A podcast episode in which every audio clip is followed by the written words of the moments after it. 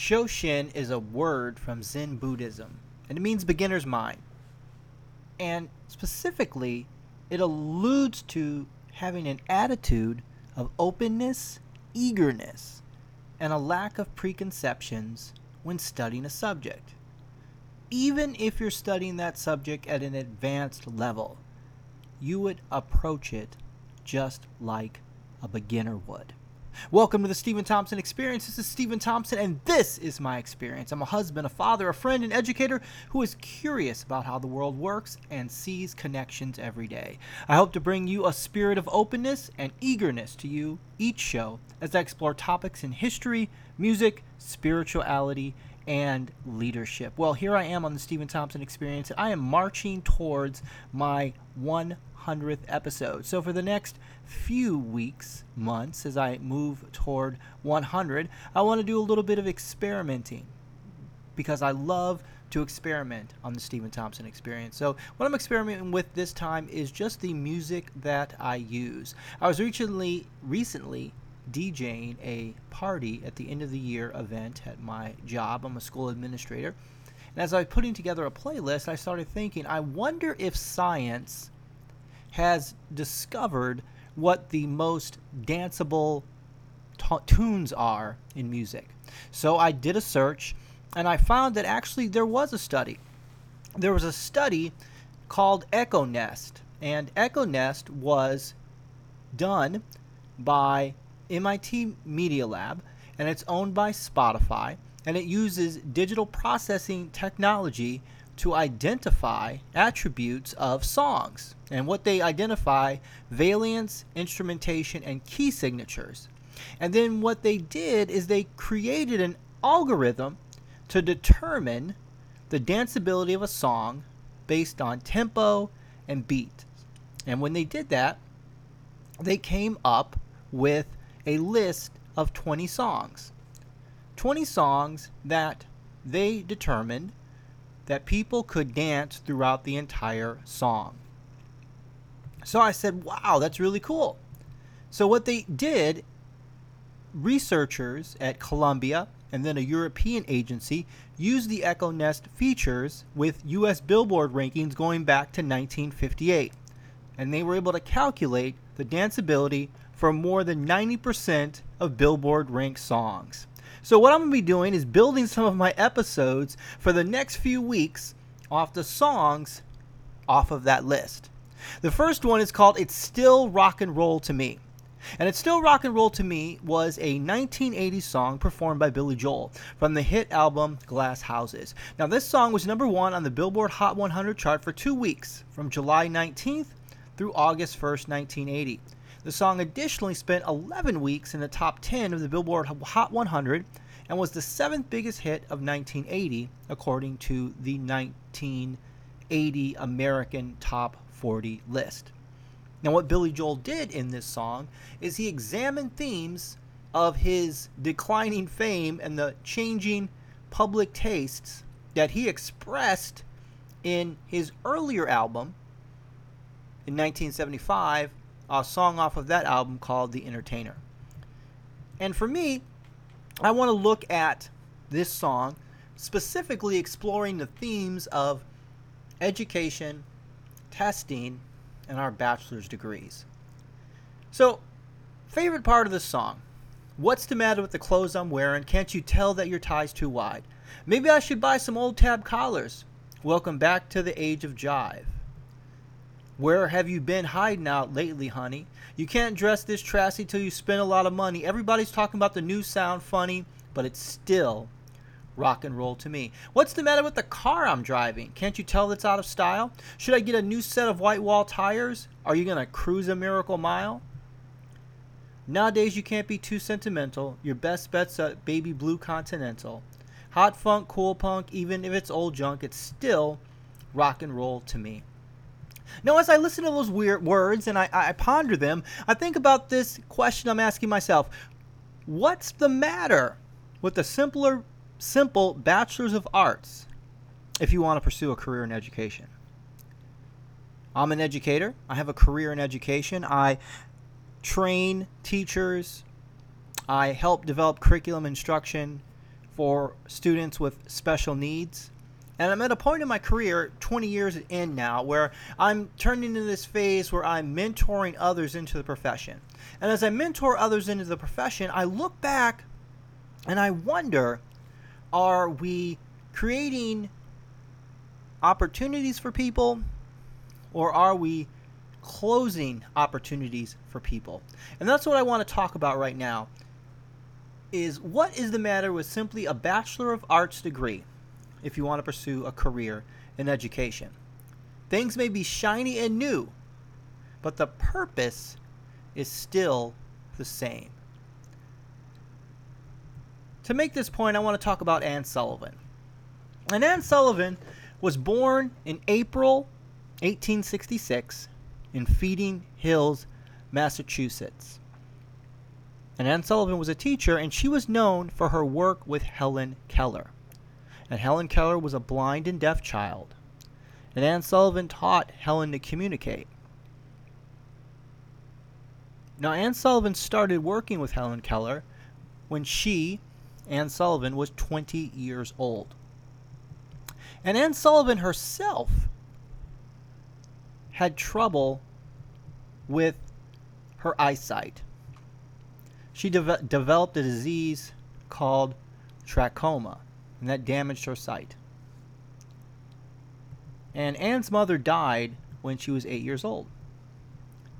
Anne had a strong personality. Said at times she, she fought with her dad and her siblings after her mother's death. Fact that it got so bad at her home that she was left alone. And she learned about schools for the blind and became determined to get an education in order to escape poverty. So she got sent to a special school. She got sent to the Perkins School for the Blind. And at Perkins, she was able to get the help that she needed, and she also got a degree. She got so good in education that she received the valedictorian honor of her class. And what she said in her speech, she said that duty bids us to go forth into an active life. Let us go cheerfully, hopefully, and earnestly, and set ourselves to find our special part. When we have found it, willingly and faithfully perform it, for every obstacle we overcome, every success we achieve, tends to bring man closer to God. So, she found a job after graduation. It was in Alabama and was being a teacher for a girl named Helen Keller. And Helen Keller was deaf and she was blind. And Sullivan worked with Keller and she helped Helen Keller to become the first person who was deaf and blind to receive a bachelor's degree. Helen Keller went on to do many great things in her life. For instance, she was the first person who was deaf and blind to earn a bachelor's degree. She published her own autobiography called The Story of Her Life in 1903. She published 12 books in her writing career, including Light in My Darkness. She co founded Helen Keller International in 1915. She was a prominent political and social activist. She was a leading member of the American Foundation for the Blind. She was a world renowned speaker. She was awarded the Presidential Medal of Freedom in 1964. And additionally, she is ranked as one of the most influential people of the 20th century. So these things that Helen Keller did, they were made possible by her teacher, Anne Sullivan. And Anne Sullivan learned these skills in her college degree program. Which brings me to the point that I want to make. In the state of California, in order to become an educator, I had to take what is called the CBEST, which was one exam. Then I had to take the CSET and three sections of it a section on math, a section on history, a section on science, section on language arts. The CBEST was another test that was a measure of my basic skills. Then I had to take another test called the RICA, which was a test on how to teach people how to read. Then I had to get a preliminary credential. Then I had to go into another program after that to get a clear credential. Then to become an administrator, I had to go into another program to get a preliminary administrative credential.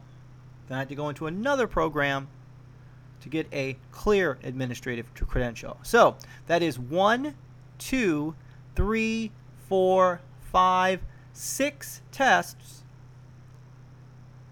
and four additional programs after my bachelor's degree. Now,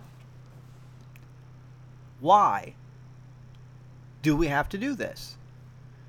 Well, some people may say we need accountability, and some people may say we need to know how people work with kids. We need to know that they have the right skills to work with children. But here's my question.